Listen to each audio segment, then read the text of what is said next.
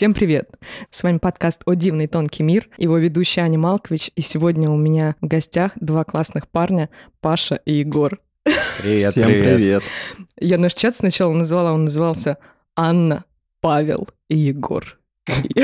Тумач специальности. А, это парни из «На чистоту». Вы все еще называетесь «На чистоту», да? Мы Просто- будем называться на чистоту, Всегда. пока не умрем. Я- Ой, блин. Режь. Не ругаемся. Блин, невозможно. С вами невозможно не ругаться матом. Мне кажется, это просто... Это атмосфера. Да. Ну, то есть, Это, получается, это знаешь, получается, мы будем молчать сейчас, если мы запретим да, себе мы- это делать. Сейчас мы будем пытаться думать без мата. И такие, как разговаривать-то так? Я даже думать так не могу. Ладно, сейчас приспособимся, все хорошо. Давайте вы мне расскажете вообще. У нас был уже Сережа Огнев, который а, член вашего коми- комитета. Член? блин. Член комитета многочленов. Ну да, объективно. Да, а, но мы с ним практически не затрагивали на чистоту. Там совсем чуть-чуть, по-моему, было. А с вами я хочу начать с того, чтобы вы мне рассказали о вас. Потому что я хожу на ваши мероприятия и понимаю, что из всего, что поэтического я встречаю, мне больше всего нравится у вас. Это прям реально то, что наполняет, э, дает крутую такую честную энергию. И э, кто вы вообще такие? Мы Паша, Егор, Сережа, Дима и Володя. Просто обычные работящие парни. Господи, как это сложно. Но вообще изначально не на чистоту назывался, а назывался «Больной андеграунд». У нас было четверо. Это Сергей, Павел, я и Миша Шарби. Миша Шарби. Шарби, Или знаю. Шарби, да, мы до сих пор не знаем. Объективно, я начал, ну, так как я живу в Королеве, я начал устраивать поэтические вечера в Королеве, потом я познакомился с Павлом. Мне крайне не нравился его напыщенный взгляд на поэзию, я такой, это что за субъект? Почему, почему он на моих поэтических выступает и кто он вообще такой? Вот, в итоге мы с ним познакомились, э, я узнал его как человека, узнал его творчество получше, мы э, начали все чаще и чаще видеться. Вот, и после пары-тройки, наверное, лет выступлений э, я начал потихонечку выступать в Москве и познакомился там я не знаю, знаешь ты о него или нет, э, Кирилл в пиджаке и рубахе. Э, Кирилл Марков из. Made Inside. Не, я очень слабо знакома с мейдами. Довольно интересный паренек. Ему огромный привет и большое спасибо за внесенную лепту в, на- в мое, в мое творчество. Вот, и познакомился я с Огневым. Ты меня познакомил, да, Паш? Да. вы познакомились с Огневым, и после этого, после какой-то определенной тусовки мы сидели, общались и решили создать свой какой-то проект, потому что мы поняли, что по одному человеку это все замечательно, но я давным-давно не видел таких больших, интересных поэтических проектов. Вот ты знаешь какие-нибудь, Анют? Нет, а, ну вот э, для меня ваша история, она сильно отличается своей натуральностью от просто коллективов типа Люминов или э, Made Inside. Made Inside, Это да. вообще совершенно другая история. А, то сейчас проложим, в общем, связи. Паш, ты дружил с Огневым. Нет, тут, тут тоже интересная история, как мы с Огневым познакомились. Мне кажется, мы втроем, это я, Егор э, и Серега, познакомились на конфликте. Мгм. То есть, ну, с Егором мы достаточно так напряженно сначала были, а с Серегой было какое-то выступление, не помню, честно говоря, как называлось это мероприятие, и там был Сережа, и я пришел с своей большой компанией друзей туда тоже читать стихи. И там был прикол в том, то, что ты должен прочитать стихи, и люди из зала должны поднять руку, понравилось им или нет. А, И я заприметил Сережу за какое-то время до своего выступления. Я увидел его вот эти вот глаза, вот эти вот его темные. Вампирские. Да, вот этот вот взгляд его, и мы прям пилили друг друга. Вот какая-то вот, ну вот, искра вот Мгм. шла такая, мы боролись взглядами.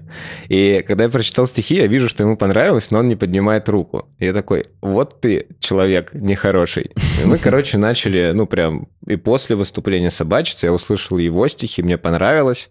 Мы перекинулись парой слов, но так негативно как-то. А, проходит какое-то время, и мне приходит в Телеграм, по-моему, сообщение от Сереги, типа, привет, слушай, мне понравилось, как ты читаешь, давай замутим объединение, типа, как-нибудь попробуем что-нибудь. Я такой, да давай, почему нет? И вот так вот начал рождаться, собственно, больной андеграунд. И вот, ну, я Егора подтянул, потому что Егора я знал, знаю дольше, чем Серегу. Мгм. И мы вот как-то вот так вот соединились. Егор, а тебе вообще как пришла в голову мысль э, начать делать поэтические мероприятия еще в Королеве? У меня есть замечательный знакомый, господи, Иван, Иван Кирюхин. Мне было лет, наверное, 18. Я пришел в антикафе, я там подрабатывал кальянщиком. Вот, я пришел в антикафе, и там был поэтический вечер. Я такой, вау. А я до этого с поэзией, ну, знаешь, наверное, такой юношеский максимализм, буквально пару лет что-то пытался где-то писать, так, ну, какие-то свои проблемы, еще что-то. Мне кажется, у каждого такое было. И я вышел, ну, точнее, я смотрю, и там поэтический вечер. Я такой, вау. И стоит какой-то худой, не очень опрятный мужичок лет 30 с бородкой, и он читает такую лирику замечательную. Такой, блин, его образ абсолютно ну, не синтезируется с его стихами. Ну, внешний облик и то, что у него внутри, это две разные вещи. Я такой, блин, круто. Это так здорово. Он раскрылся вот через поэзию, он показал себя, наверное, так как он не может снаружи себя показать, он вот показал себя именно в поэзии. Я такой, вау, хочу так, хочу так же. Так как я очень хорошо общался с директором этого заведения, собственно, с Марией есть еще интере- э, замечательная поэтесса Мария Кабардова. Мы с ней изначально э, организовывали поэтические вечера по СПВ. Принимать строго по вечерам. Так Мы Вы же сейчас так А тоже. Это как раз-таки Э, Это как раз, да, с того названия мы с Сергеем пообщались, он решил переименовать. Вот, и мы просто начали устраивать поэзи... Мне стало интересно. Он высказался, вот э, Иван Кирюхин, который выступал, я влюбился в его стихи. Я такой, я хочу так же. Я хочу так же колко, так же искренне и так же до доведения слез. Это, это замечательно, я нигде такого не видел. Я подошел к Марии, она дочка директора. Я говорю, Марусь, ты же тоже читаешь, э, пишешь стихи, точнее? Она говорит, да. Я говорю, а почему мы с тобой не устраивали ни разу поэтические вечера? Это же так круто. Она говорит, ну давай я рекламу запущу, если народ придет, так придет. Пришло что-то человек 30, для нас тогда было вау, вау, как круто, здорово. Вот, и мы где-то год-полтора устраивали поэтические вечера. Потом уже потихонечку решили на другие поэтические вечера залетать в Москву, в Питере. Ну и так потихонечку, помаленечку пошло. Твои любимые поэтические вечера в Питере, да? Да, в Ионотеке, где меня выгоняла охрана за то, что меня засудила Серафима Ананасова и сказала, «А, Егор Грабский, оставлю три из пяти банальная Никоновщина. Я говорю, хорошо, я тебя запомнил. Вот, как-то вот так. Ну и потихонечку, помаленечку начали... Ну, я, я не знаю, наверное, ты хотел услышать что-то более глубже Не-не-не, или... я, я- что значит, я хотела Ну, услышать? Не, а мне наоборот кажется, ты знаешь, это такой важный момент, что мы, ну, многие не понимают вообще, как начать, что делать. Вот у меня, например, идея делать поэтический вечер пришла из разряда, блин, я столько пишу всяких заметок, Мгм. у меня же столько друзей. Можно, там есть барчик какой-нибудь классный в Москве, можно просто всех друзей позвать, а, сесть и прочитать свои заметки из телефона, и это сработало. И а, все стали ходить и слушать, как я читаю. Для меня, как перед тем, как я начала это делать, это казалось нереальным. То есть появилась идея, и мне казалось, что, блин, это какое-то вообще непонятное. Ну, как будто сюрреализм какой-то, Да. типа, а что это? А потом ты начинаешь делать, это становится естественным. Мгм. Сначала тебе может казаться даже, что это как будто бы, ну, как-то странно, что они слушают поэзию. Люди- Она же не популярна, это же не рэп. Вот, а в итоге, блин, все э, ждут поэтических вечеров, и чем больше людей о них узнают, тем больше они проникаются какой-то этой атмосферой. Знаешь просто, в чем проблематика? Вот почему создавался больной андеграунд, почему создавался, меня просят ближе говорить. А, мы посещ- посещали огромное количество поэтических вечеров. Мы смотрели, слушали людей, которые там выходят, и я не хочу никого оскорблять, э, переходить на личности, тем более и прочее, но люди, правда, читали в то, во что они сами не верят. То есть, ну вот ты смотришь на человека на сцене, он читает там про любовь, прекрасная тема, на нее можно говорить бесконечно, но ты слушаешь его, и он вообще не верит в то, что он читает. Ну вот совсем. И, возможно, а, такое отношение к поэзии было, а, потому что люди приходят такие, да что я только что услышал? Что это такое? Что вот она мне сейчас сказала, я это мимо ушей пронес, и все, я не понял, я ушел. Вот поэзия. А рэп там под биточек прикольно, типа вот здорово, я это буду в машине слушать. И мы создали больной андеграунд, для того, чтобы люди погружались в поэзию, что они видели, что она есть, она существует, она живет, цветет и пахнет.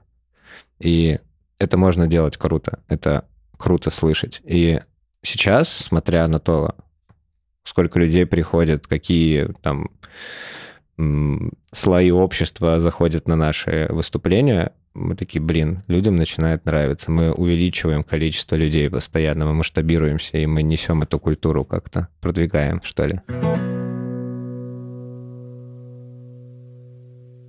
У вас скоро будет э, мероприятие большое. Это у вас такой первый фест? А, слушай, да, мы просто хотели сделать... Ну, мы работаем над разными форматами наших выступлений. И хочется чего-то больше всегда разного. И вот мы как-то сидим, сидим, такой, а почему бы не сделать фест? Ну вот мы хотим выступить, а вот давай еще туда вот что-нибудь. И мы начали крутить, крутить, крутить, и из этого получился фестиваль, да, который мы организуем 30 числа.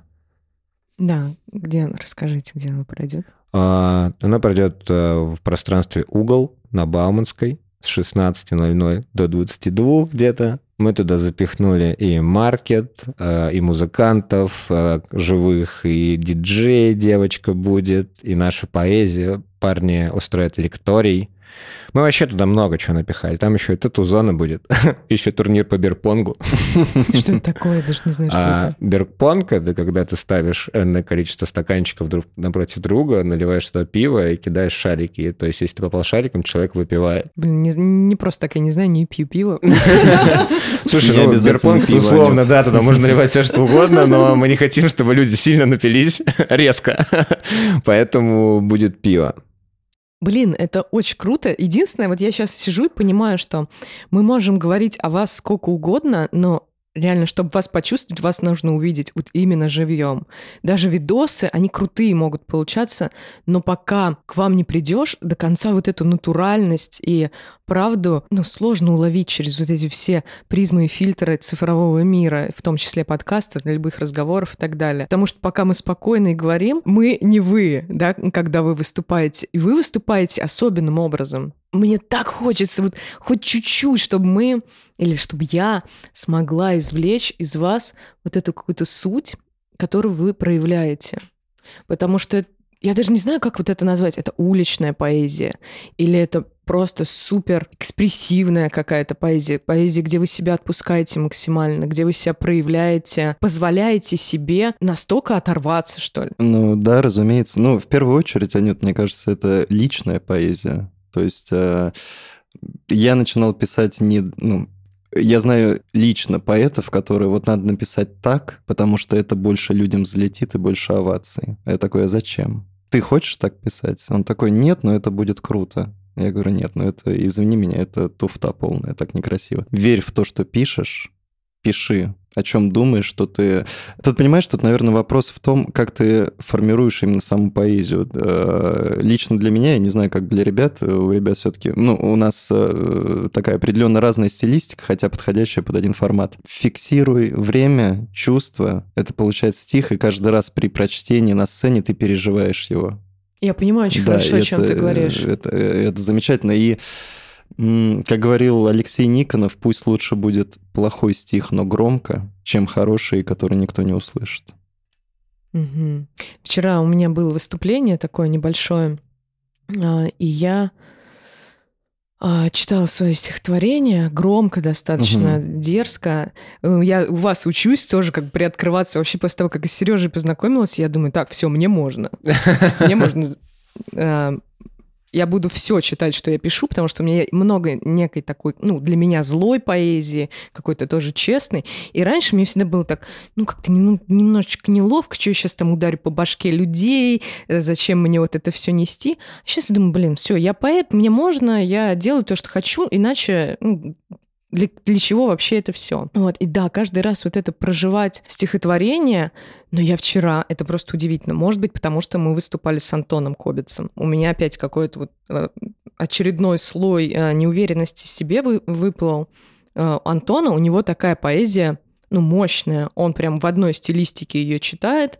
У него там такие как бы образы, все вот это лит-институт, профессионально. И я со своей рефлексией и побуждающими к жизни через смерть помыслами, я такая, мне стало внутри своей поэзии вчера впервые, наверное, прям неловко. И я такая думаю, так, ну у меня сейчас один выбор. Либо я меняю реально свое состояние, и у меня новое состояние, я пишу вообще что-то новое, и то, с чем мне будет круто выступать и проживать. Потому что я читаю, круто, вроде мне нравится, но мне как будто бы... Вот, короче, вчера почему-то стало неловко. Вот не поняла я пока, но я разберусь с этой историей, почему стало и что вообще для чего это нужно, потому что это тоже процесс такой, думаю, поэтический, который сыграет угу. еще свою роль. Вот а, на последнем вашем выступлении, на котором я была на днях, мне кажется, мои слушатели подумают, что я вообще только и делаю, что выступления. Так и есть, так и есть. Я просто хожу по выступлениям. Да, да, да, вообще какие-то выступления нон-стоп.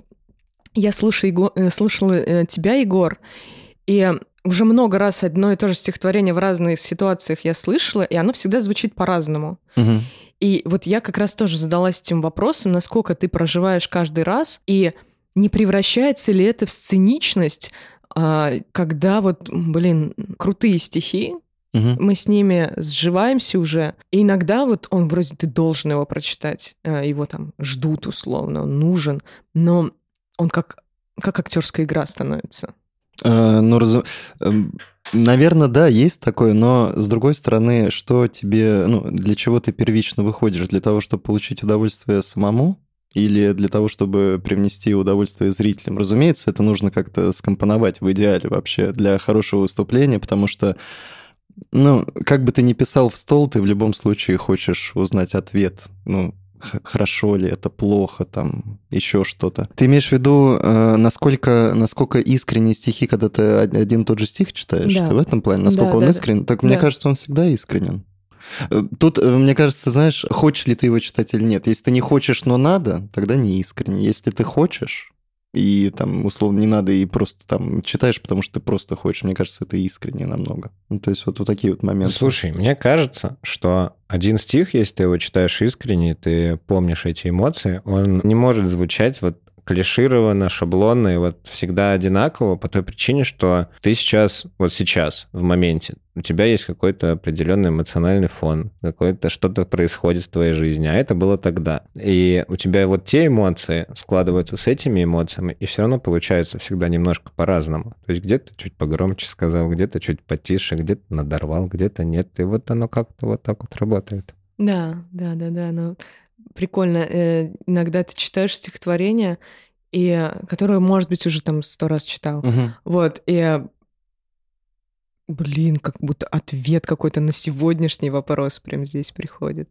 Такое даже бывает. Ты имеешь в виду, когда ты ищешь ответы в старых, э, находишь ответы в старых стихах? Да, когда, да, да. Да, такое бывает. Я тут э, относительно недавно даже нашел ответ, но это политика, ни в коем случае, как-нибудь после подкаста расскажу тебе. У меня Это очень интересный момент. Да, у меня есть вообще стихотворение, я вчера его зачем-то прочитала, и тоже а, у меня появился сразу вопрос-ответ. Мы же все знаем вот эту историю, что мы когда пишем, мы создаем реальность, вот это все, поэты как бы очень хорошо.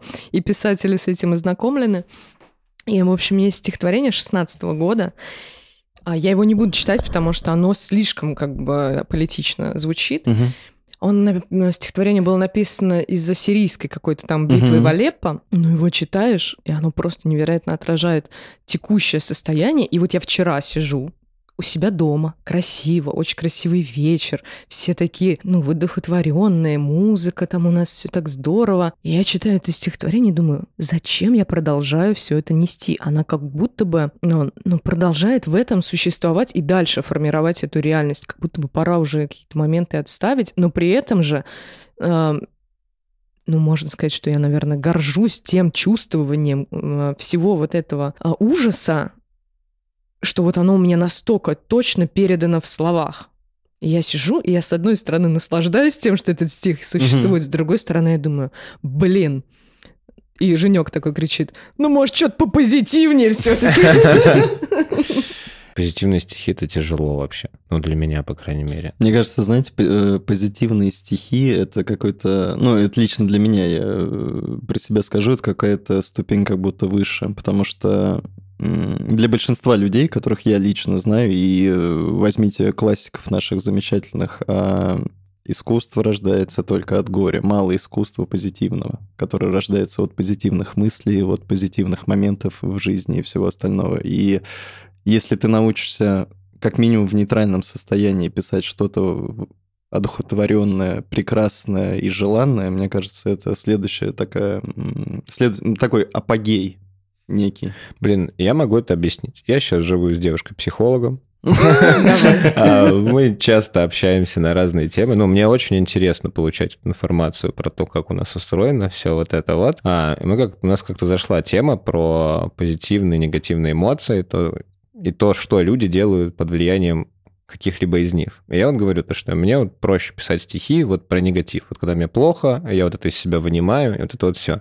Она говорит, что тут все на самом деле просто... Это а, же психотерапия. Негативные эмоции ярче воспринимаются нашим организмом и больше, ну, нашим мозгом, и сильнее откладываются. То есть у тебя произошло что-то хорошее, ты такой, ну вот произошло, и ты про это как-то забываешь. А негатив, он как-то в тебе хранится, теплится, копится, и вот это вот все. Я могу тебе еще добавить, что все свои самые позитивные стихи, они у меня есть, написаны в самом, на самом деле, страдальческом состоянии, в подавленном. А, удивительные вообще стихотворения, они такие прям тоненькие, там, ты дышишь моей нежностью, обретая лучшие строки из снов. Ну, то есть такие какие-то. И когда мне нормально и хорошо, я могу написать что-то вот такое резкое, дерзкое. А поэтому у меня была когда-то задача, я прям ставила перед собой задачу писать не в боли. Не в боли, когда я чувствую себя норм. И, ну, иногда получается хорошо. Поэтому... Иногда? Это потому, ну, что ставишь задачу. Ну, что, ну, ну я, я прям по жизни, да, поставила перед собой когда-то задачу. Вот когда-то. И это был, вот когда я поставила эту задачу, это был как раз самый страдальческий период. Ну, потому что это была такая, ну, агрессия и давление на саму себя. У меня тут картина есть, сейчас я вам ее покажу. Угу. Короче, картина моего друга. И вот когда твоя нога стоит на твоей же руке, и ты сам себя типа подавляешь, вот он ее сделал. Очень Можно круто. я ее потом сфотографирую? Да, я просто работаю подологом. Мне интересно посмотреть на ногти. Да, да, да, да, да. Не, картина бомбезная. Мне очень нравится э, вот это, как правильно, я просто не знаю, как это правильно называется, тень как переходит, э, туш, туширование или как оно. Ну вот, например, тень от ноги даже, вот вон там вот на руке. Это очень круто. Мне анатомия нравится. Да, здесь. анатомия очень классно. Я почему-то подумал, знаешь, а Микеланджело, помнишь, э, я, к сожалению, не помню, как называется эта э, статуя, где она держит Иисуса, Дева Мария, э, мрамор. Она его держит рукой под грудью, и прям мышечные волокна начинают немного спадать под пальцем. Я не представляю, как это делали вообще. Это изумительно. Я, конечно, сейчас в голове себя считаю испорченным человеком, но когда ты сказал Микеланджело, сначала я подумал про черепашек ниндзя. Это классно. Где пицца, Павел? Да-да-да. Блин, черепашки ниндзя класс. Мне бабушка запрещала смотреть их. А мне в постел запрещали играть. Я замкадыш, у меня компьютера не было тогда. Я, я тогда жил в Ржеве. Тогда ладно. Мне, у меня тоже такой забавный момент. Я делал все. А, вы знаете мультик «Советский большой эх»? Да, конечно, конечно. Помнишь, конечно, да? да? Вот э, тогда по первому вроде каналу, ну, честно говоря, не помню, ходили всякие покемоны, мультики, еще там, еще что-то, и бабушка такая, вот, вот смотришь всякую фигню, непонятно кто, где, как, и включала мне вот, вот этот большой эх. Я говорю, бабушка... Психодел. Я говорю, а вот, вот это что? Просто Армен фильм, который, прости меня, принял очень много психоактивных веществ, и вот создали вот этот замечательный просто мультик. Я говорю, это нормально? Зато это наше. Я такой, ладно, хорошо, я тебя понял, бабуль, люблю тебя. Патриотизм. Патриотизм. Психоделия. Пси, да, психоделический Может, это вселяет в тебя зло, но зато наше зло. Зато наше зло, да-да-да.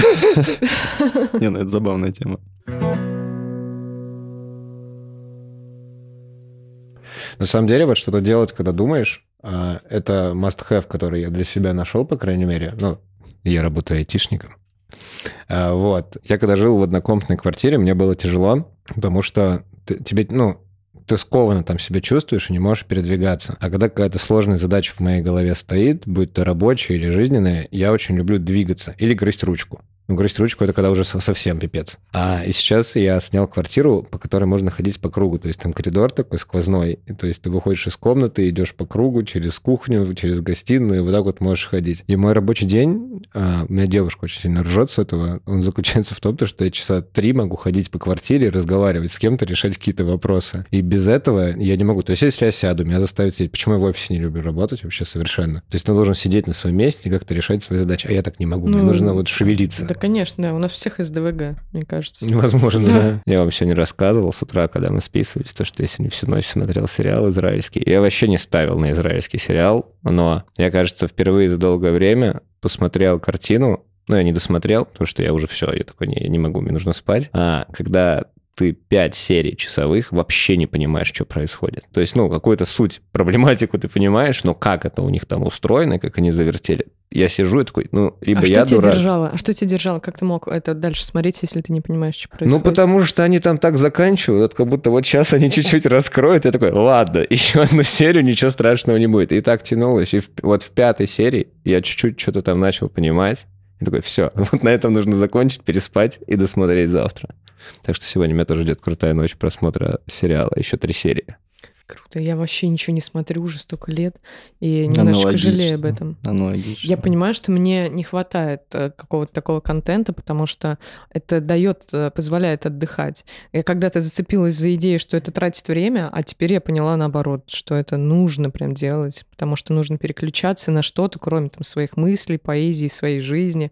Иногда хочется вообще просто поваляться. Ну, это знаешь, как гиперпродуктивность. То есть а, ты можешь быть суперпродуктивным, делать кучу дел за день, делать, делать, делать, делать, и в какой-то момент наступает выгорание. Угу. И когда э, и когда оно наступает, происходит такой момент, то что ты не знаешь, когда это пройдет, и вообще сможешь ли ты снова заниматься тем, чем ты занимался.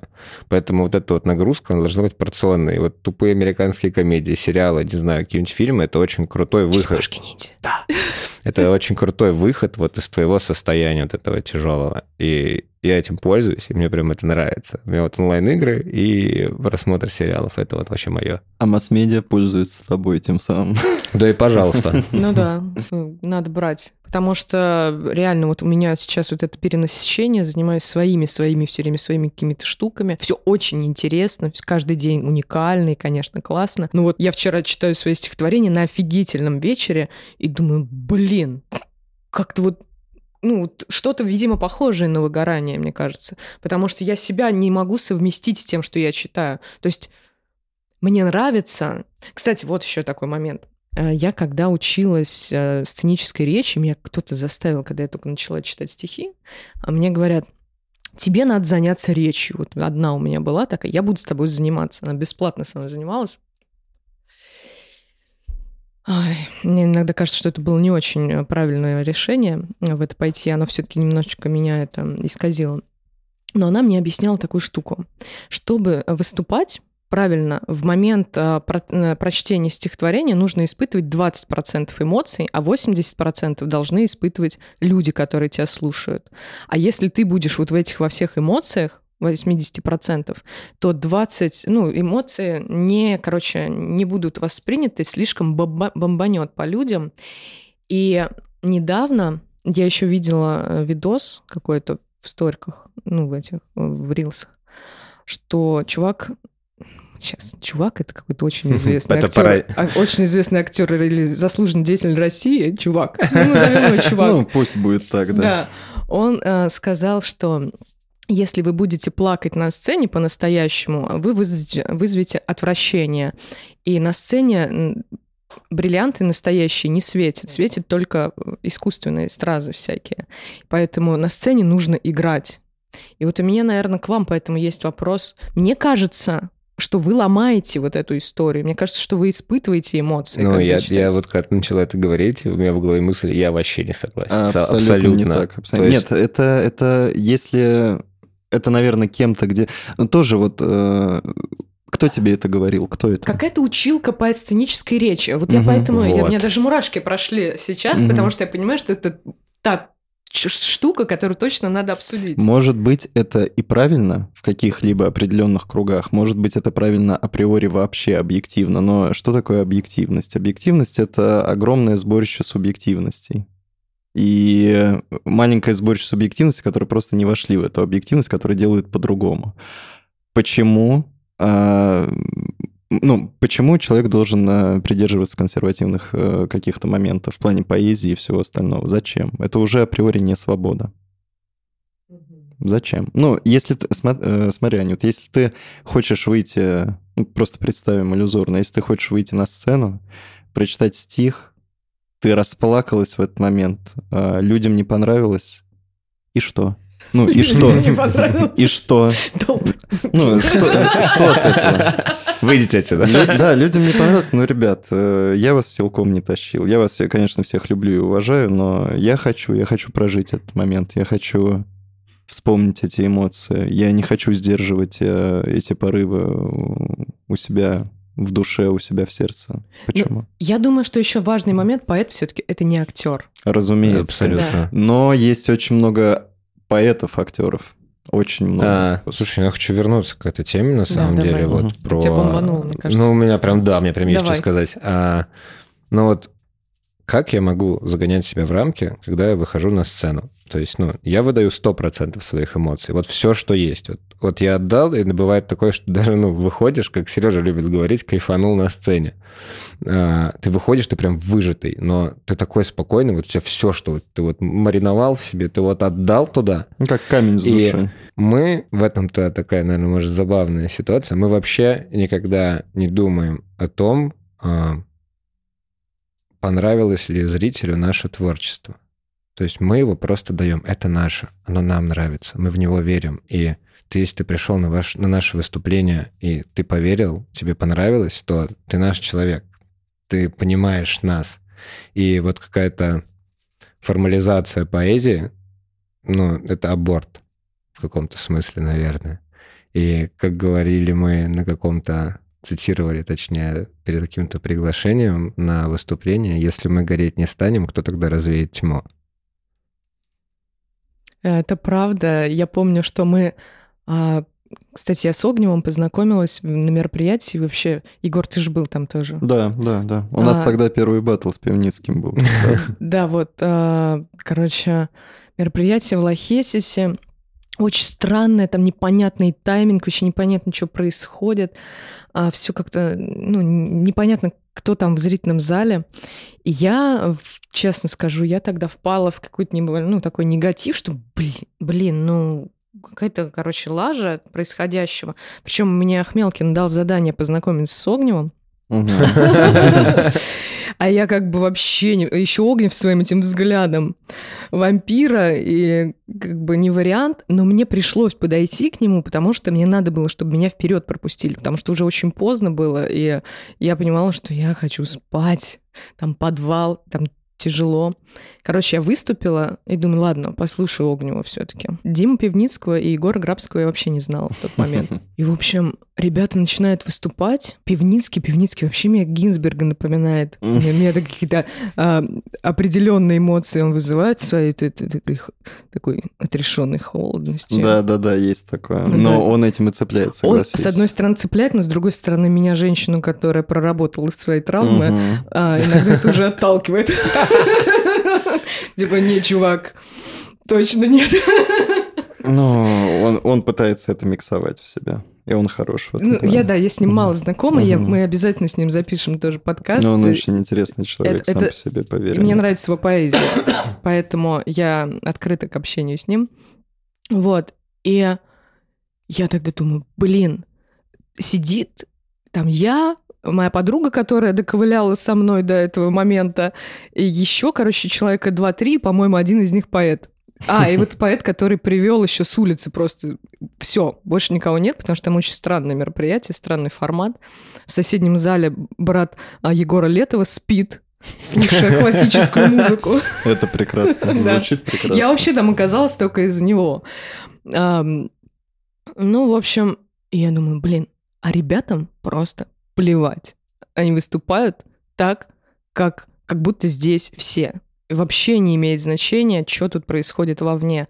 Главное, что это выступление идет, текст прочитан, все очень круто. И я ну, можно сказать, в вас во всех влюбилась сразу. Ну, вот в хорошем таком творческом смысле. Это реально а, то, что меня задело за мое вот это состояние. Блин, Ань, а ты как бы паришься из, этой, из вот этой херни. А париться не стоит. И я э, недавно вот у нас было выступление, Паш, мы с тобой там Да, выступали на благотворительном. Да, и мне было плевать там на соединение с аудиторией, вообще все равно. Я думаю, мне надо выступить, и я буду пробовать раскрывать себя при незнакомых людях, потому что у меня такой как бы свой опыт в этом э, в, э, выступлениях, я там учусь только. Ну, мне было нормально, я от себя, ну, достаточно довольна собой. Ты Знаешь- получила удовольствие, Ань? Это Да. самое главное. Знаешь, если романтизировать это просто, ты когда выходишь на сцену, не ты погружаешься в мир зрителей, а ты свой мир берешь и расширяешь на них. То есть ты не должна подстраиваться под кого-то. Или вообще в целом, ну, с моей точки зрения, поэт не должен подстраиваться под аудиторию. Аудитория должна слышать поэта все-таки. Наверное, это так работает. В моей голове, по крайней мере, в моей картине мира, как я выступаю, Ну да, если именно все так. время ты будешь подстраиваться под некую конъюнктуру, ну а что тогда от тебя искреннего останется? Вопрос. Как говорил Егор, цензура аборт. Да, потому что нас очень часто пытаются, ну, просят Цензурировать цензурироваться. а- да. Собственно, почему я и ушел с больного Да, андеграунда. это было очень тяжело, потому что, ну, у меня много мата в стихах, там, про смерть и вот это вот все. У Егора я вообще молчу. Вот. Сереге, у Серё- ну, у Сереги очень крутая поэзия, потому что она очень разноплановая. У У него есть вот и- Да, просто. и про двор, там, и про его районы, и про прекрасное чувство любви, вот это вот все. И вот Сереге проще подстраиваться, потому что, ну, у него такой стиль. У нас Не стиль- то, что подстраивается, Ну, не подстраивается, он просто такой больше, есть, типа, да, но да. он подходит под, э, под м, такие объективные разноплановые выступления и саму поэзию, но при этом в нем есть очень много себя, очень много э, субъективного, и это круто. У меня она, наверное, более резкая, как я думаю, поэтому меня У мало тебя кто... честная очень такая. Да, правдорубная, Да. правдорубная. Очень люблю За твое это- стихотворение про... а, блин, не могу, да, без цензуры. Ну, про женщину, в общем, которая хочет секса. про женщину, которая хочет Раком. секса. А, Это у меня все подруги вообще очень любят это стихотворение. Оно очень крутое. По смыслу для женщины это такое, ну, это настолько... Это про мужской мир. Мгм. Это очень хорошо про мужской мир. Ну, понимаешь, Анют, это вот еще раз, это фиксация времени, чувства, а, э, реальности, которая была. Все, ты записал в заметочку, каждый раз достаешь такой, «Ах, как было прекрасно. Хорошо. Как было А, замечательно. а чье да». стихотворение «Смерть веселым поэтом»? Это мое стихотворение, но вот эта знаменитая э, фраза, которая уже стала фишечкой, ну, как я думаю, все-таки стала фишечкой нашего объединения, это Павла. Павел Да. просто как-то сказанул, это еще до э, больного андеграунда, это во время ПСПВ, когда мы только-только начинали выступать, и мы как-то сидели с ним, выпивали, и Паша встал такой... А, выступал какой-то паренек, он... ну, такой- такие, знаешь, очень... ну, щас не- Веселые. очень, ну не то что веселые, они карикатурно, карикатурно-юморные стишки, но они- он подавал это с очень серьезным видом. И Павел стал такой «Смерть веселым поэтом». Я говорю, Павел, можно я возьму у вас эту строчечку? Он такой, дарю. Я говорю, хорошо, Ну, Паш». то есть не просто так кажется, что это ваше прям стихотворение общее. Оно как будто бы вам всем Э, принадлежит. Да, да, так оно и есть. Так оно и есть. И когда меня также не было с ребятами, а определенное количество времени ребята читали, и я был очень рад, то, что они читают это стихотворение. Ну это для нас очень как- счастлив. как а, памятник, знаешь, какой-то, который мы несем за собой, и каждый раз, да, вот как в памяти Егориста можно говорить. А, Мы читали это стихотворение, кричали, да. У меня Ну, есть видео, кстати, по-моему, какое-то хорошее. с одной из... С этим стихотворением? Мне кажется, есть, да, надо поискать. у меня была идея фикс вернуть Егора всегда, когда он ушел. Вот, я прям... Сколько я на это потратил, наверное? Года Год, два? полтора да, где-то. где-то вот так. Я Полтора такой, где-то, я, я ему писал каждый раз, то есть мы общались. Я такой, как? Уже? тебя добить, чтобы ты вернулся. Я чувствую, что чуть-чуть я это подтягиваю, подтягиваю, а он все нет-нет. Ну, потому что я хотел очень Егора видеть. Мы не хотим масштабировать количество поэтов, которые у нас есть в объединении. Если вот мы видим, что человек прям, ну вот он нужен здесь. Вот именно нужен. Вот, вот с ним будет лучше. И вот для меня всегда таким человеком был Егор.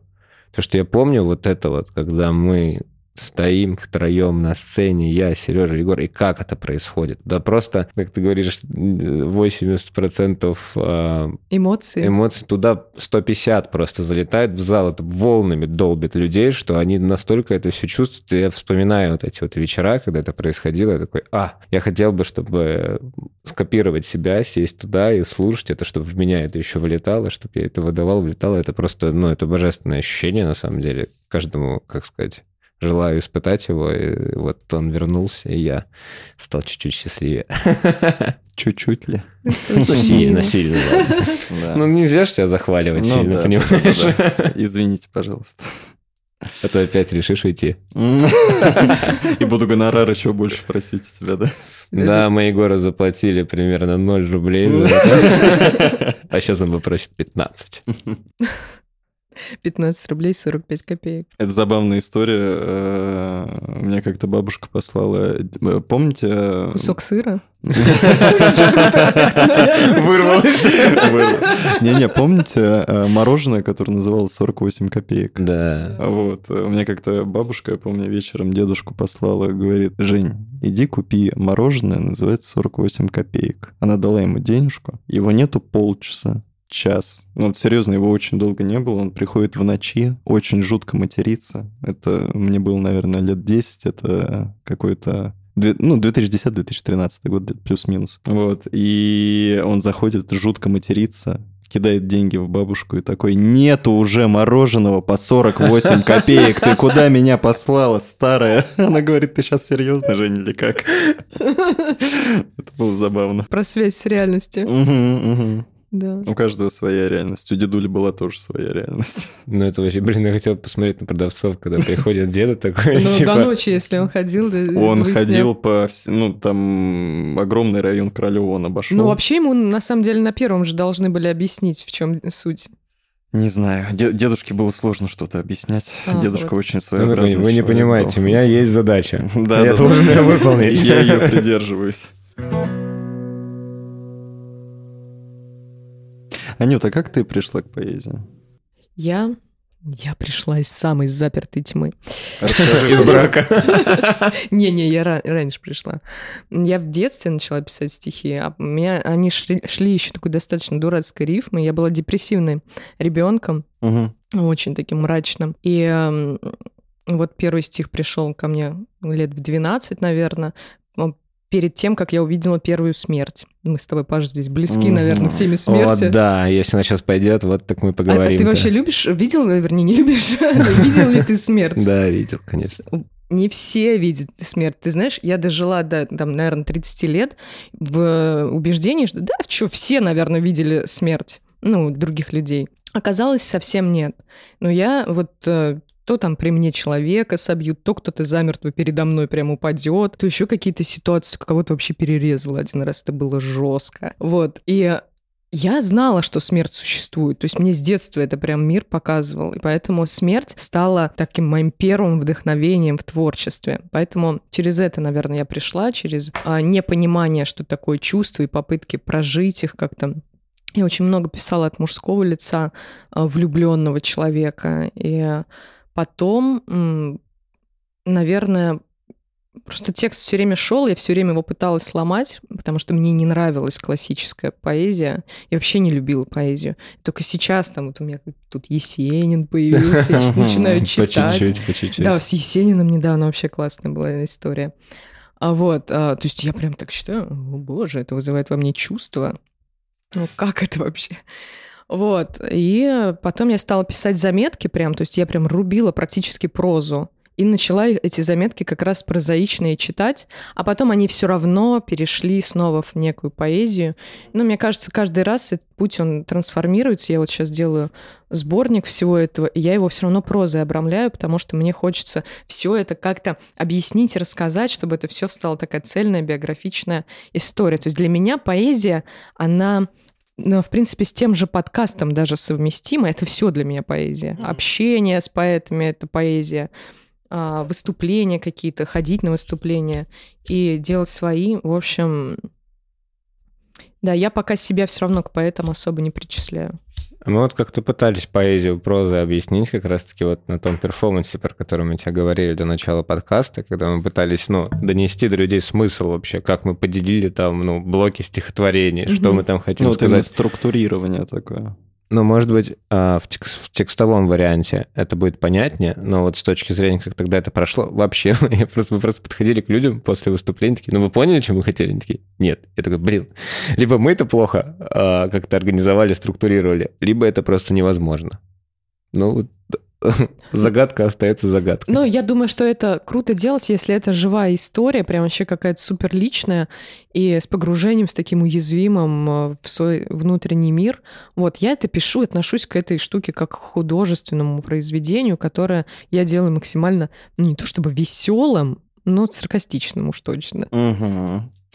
Я в своих стихах тоже очень часто делаю подколы вот в сторону как раз э, слушателей. Я обращаюсь, я кого-то беру, я знаю то, что есть какой-то момент, вот, где вот язвительная, даже не то, что шутка, а вот нужно подколоть, надо подпырнуть вот э, аудиторию, я смотрю и говорю это на человека, и человек не может найтись. Я такой, а что? А почему именно я, боже? почему ты на меня посмотрел? Да, это, кстати, это может да, задеть, мне кажется. Но, Но опять же, я это только с благими помыслами, да, я ни в коем случае никого не хочу обидеть. Это, это просто часть выступления. И человек, который приходит на выступление, тот человек, который выступает на сцене, он должен быть готов абсолютно ко всему.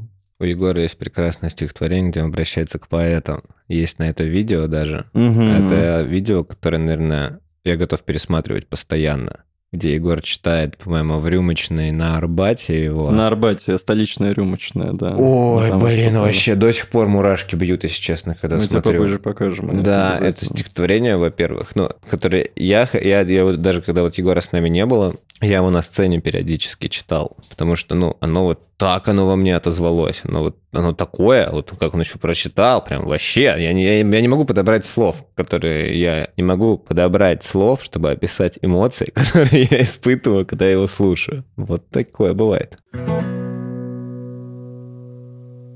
Расскажите мне немножечко про Диму и про Вову. Вова Альтергот, правильно? Да. Вот я с ним вообще практически еще не пересекалась. Слушай, ну, а, ребят позвал Серега. Ну, то есть, когда Егор ушел с больного андеграунда... Не-не, прости, Паш, подожди, подожди, подожди. Тут э, немножко, тут немножко другая тема. Я с Димой Пивницким был знаком еще до знакомства с Огневым, и мы только-только были знакомы с, па с Павлом. А, были замечательные вечера, как они... А, Понедельная поножовщина. Да, да, да. Понедельная да. поножовщина. Это одна из лучших вообще э, площадок, которая была. Я очень... Кирилл Марков, как раз таки, по-моему. Да, Кирилл Марков э, в этом плане помог. Э, я очень мне очень грустно, то, что сейчас нету подобного формата, мы потихонечку вот хотим его возродить, это, это очень здорово. И там тема в том, то, что я, конечно, против вот этого общественного голосования, там а вот, нам больше этот, этот понравился, больше тот, ну, потому что это такая очень субъективная тема. И на, одной, на одном из э, вот этих поэтических вечеров понедельной по ножовщине а, вру, вру, апология поэзии она называлась. Апология поэзии. Апология она поэзии. происходила в панкфикшене. Это, это было что-то с чем-то. И там выступали разные поэты, и люди выбирали, а кто там проходит следующий тур, еще, еще, еще. И Дмитрий, любимый мой, Пивницкий, он был в судьях. И против меня выставили девушку, которая... Ну, мы до сих пор с Димой спорим по этому поводу, но тем не менее. Как мне показалось, она выступила не очень хорошо. Во-первых, как минимум, э, так как она читала с телефона. Я вообще против этого, когда ты не можешь запомнить свои... Ты не должен выходить на сцену, если ты не знаешь свой стих наизусть. Это лично мое мнение. Я не согласен. Простите, ну... Не, ну если ты супер новый стих, я себе позволяю. Так, тогда не читай. Не, ну если просят. Ну, если просят, да, без типа, проблем. Нет, у меня просто другая проблема. А, Я периодически напиваюсь перед выступлением, и я правда, вот меня Сережа с Егором очень сильно за это ругают, на самом деле, а, потому что я помню все свои стихотворения. Я их учу прям перед повторяю, хожу по квартире, проговариваю как-то. И происходит выступление, я там поддал чуть-чуть, я такой, черт, я не помню середину стихотворения, и, короче, начинает развиваться волнение, И все, стоп, вбиваю. да, и поэтому я с собой, ну, я последнее время было как-то попроще с этим, и я все-таки все равно кладу себе листы, чтобы, даже если не уверен в стихотворении, у меня в руке просто был, и вот на всякий случай, если что, подглядеть. Да, в этом плане я с тобой соглашусь, но большинство, которые я вижу, они просто читают Ну, с листа. ну, когда с Вот телефона. Да, ну ну что ж, что ж. Чтобы, понимаешь, сейчас Егор сидит с огромной, я не знаю, но это, это таз. То есть я бы не назвал пепельс, назвал бы это медным тазом, Ну, это забавно. самокрутку и держит ее на коленях. Я считаю, замечательное времяпрепровождение. Вот, и э, против меня поставили девушку, я, к сожалению, даже не помню, как ее зовут, э, что, что она читала. Я помню то, что она читала с телефона, очень сильно запиналась, и я думаю, ну, такого оппонента я точно вынесу. Но Дима а, отдал ей предпочтение, да? А, как Дмитрий, так и большинство зрителей, потому что меня еще при этом никто не знал. Вот. И я на него заточил очень большой острый зуб, и мы с ним не виделись. Я про него знал, я ходил на проект ЗБС, здесь будут стихи, тоже такой довольно прикольный проект был. Он изумительно пишет, я думаю, да, Димон, хорошо, но я помню, как ты меня слил, я все помню. И вот относительно недавно, когда мы как раз э, познакомились с тобой, Анют, э, это же решилось в самом начале, да? То, что про батл. Это же просто вот так вот. Ну да, э, это во время, это уже во время, по-моему, выступления Да, во пошло. время выступления. я- Или нет, нет, подожди, там у вас какая-то была подготовка, что а, Разве? Димон пришел с заготовкой, по-моему, на твои стихи. Или это ты Винфаке, пришел... которая была. Да, Да, Винфаке, или Винфаке. ты пришел с заготовкой. Не-не-не, это перед- он пришел Вот, так что да, он он чуть же еще раньше. говорил, я буду флипать. Я говорю, ладно, хорошо, флипай. Вот, и... В чем вопрос был, Анют? Мы? Обсуждаем Диму. Обсуждаем Диму, да. Дима замечательнейший паренек, я его обожаю всем сердцем. Несмотря даже на то, то, что я проиграл, я принял эту... Достойно. Да, я принял это достойно, я его все равно очень люблю. И изначально мы, э, я познакомился с Димой, потом уже мы, ты познакомился с Огневым, да? Наверное, да. Да, и потом уже вот, вот так вот все завертелось. Вообще, Вопрос был в насчет том, Ди- кто насчет такой Володя и Дима. да? Володя и Дима, да, да, да, да. Да, мне хочется чуть-чуть больше. Я знаю про Диму, что а, такой факт, что он а, пишет свои стихотворения каждый раз в смысле, что он сейчас напишет самый лучший свой стих. Вот это такое вот маленькое вкрапление. Да, так у всех, мне кажется. М, Не Ну, знаю. не скажи. Ну, Я, я У меня не, очень- не держусь за эту мысль. Да, у меня очень много стихов, которые я объективно понимаю, то, что они ну, абсолютно не читабельные, не слушабельные, но они мне греют душу. Нет, я... Но тут разница, понимаешь, в чем? В том, что с какой мыслью ты пишешь, и потом уже читаешь результат. То есть ты пишешь такой, я сейчас вообще сделаю жестко. Я прям сейчас напишу лучшее стихотворение, которое я когда-либо писал. Ты его пишешь, там остываешь, да, как там кто-то говорил. а, Главное разобрать свой почерк. Э, Редактирую с похмелья, главное узнать свой почерк. Вот, да. И такое? Насчет Димы и Вовы, я думаю, они тебе сами о себе расскажут. Они... Вот Вова, то есть Диму я еще а, так, Мгм. а Вову я пока прям вообще не идентифицирую. лошадка. Вова Да. это такой серый кардинал, который всегда ходит с нами. Он, он замечательный, интересный человек. С ним очень классно вести диалоги тет-а-тет. Он очень интересный. э, Ну, как, как бы это не было самобичеванием, но он намного лучше оппонент в плане диалогов, чем я, возможно, даже чем Павел. Ну, да, просто еще Володя разбавляет. Ну, у нас, у меня, у Сереги, у Егора и у Димы, там, ну, можно найти какие-то общие вещи в стиле подачи и написания. Возможно. Ну, то есть как-то может, как-то это вот происходит. И вот это наш балаган разбавля- разбавляет Володя. То есть у него другая поэзия. Другой стиль совершенно. И, ну, в этом есть Но он прям шарм. дополняет, Да. дополняет э, весь состав. Это круто. Состав укомплектован. 30 числа будете выступать только вы, как поэты. А, да, Дима с Володей будут вести лекторий. А они выступать не будут, получается. Как поэты нет. О, необычно. А мы решили попробовать. Да, так Как- как получится. разделегироваться. Ну, типа того, да. Да. Ну, это так же, как experience, просто попробовать, Но вы же, понравится. вы же не в параллели это будете делать в разное время? Нет, нет, нет, у нас тайминги, там все прям, все продумано. Всё Очень. хорошо. Я вот, слушатели, я вам реально рекомендую посетить это мероприятие и погрузиться в такой мир, который, э, в принципе, мало доступен, мне кажется, в Москве. Этого нет. Этого реально больше нет. Ну, на самом деле мы до сих пор ищем, ну, это, возможно, очень высокомерно будет звучать или еще как-то. а, Мы до сих пор ищем плюс-минус похожие составы либо отдельных личных поэтов, которые, ну, что-то похожее, по крайней мере, делают. И, ну, я, к сожалению, не знаю. Я знаю буквально единицы людей, которые также круто подают, читают и вообще создают атмосферу. Мертвый контролер. Мер- М- мертвый, контролер, произвел впечатление это одно, это что-то с чем-то Вот вообще. у него, кстати, тоже внешность не соответствует его поэзии да, и есть подаче. такое, есть И такое. в этом шарм. Ты как раз Вот, сегодня как раз вот. говорила, я про Мгм. него подумала. Да, вы же еще делаете мероприятия для молодых поэтов. У вас там до сих пор вот этот ра- ранг 27 годами? Ну, вы не знаю, это, это, Это, ну, это ну, это Сережа просто поставил. Сережа Огнев, да. Но там при этом выступал мультифейс, как бы это... Старичок. Слушай, ну, понимаешь, ну, формат был новым, да, попытка его сделать, и он все равно терпит какие-то изменения.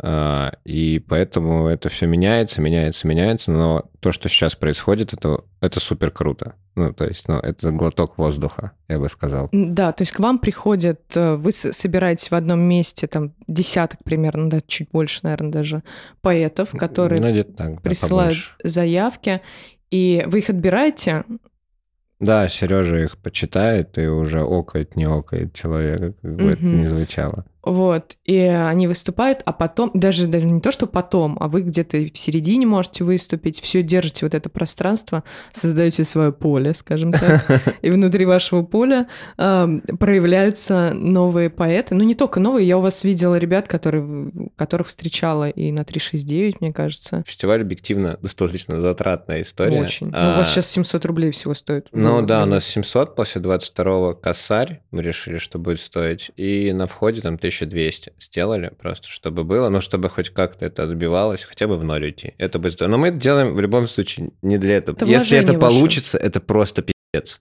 Это очень круто. Это здорово. И попробовать создать вот такое, это безумно сложно, как казалось. Ну, я думал, это будет чуть-чуть проще. На самом деле это оказалось титаническим трудом. Но если это получится, а это получится, мы в это верим, это будет вообще супер круто. Мы выйдем на новую ступеньку, кажется. Да, у вас очень крутой мужской подход, я за это вас очень сильно респектую. Такой прям мужественный. Патриархальный. Ну, ну, это реально так. Ну, я просто сама тоже делаю там, хоть и квартирники, но я понимаю, что такое организовать вечер. Хотя я делала и мероприятия большие, но это, это очень много разных составляющих. Да, поэтому... Очень много разных заковырок, закорючек, И- которые надо скомпоновать. И когда получается не просто организовать, а привлечь людей, которые приходят и еще и кайфуют на этом мероприятии, это самое главное. Поэтому я вам желаю сейчас 30 числа, это уже будет через три дня после выхода этого выпуска, Оу май. Да, я вам прям желаю, ну, хотя бы чуть-чуть в процессе этого мероприятия ощутить его масштаб. Потому что, когда делаешь мероприятие, зачастую тебя вообще в нем не существует. Уже ты в нем настолько растворяешься, что перестаешь осознавать, что происходит.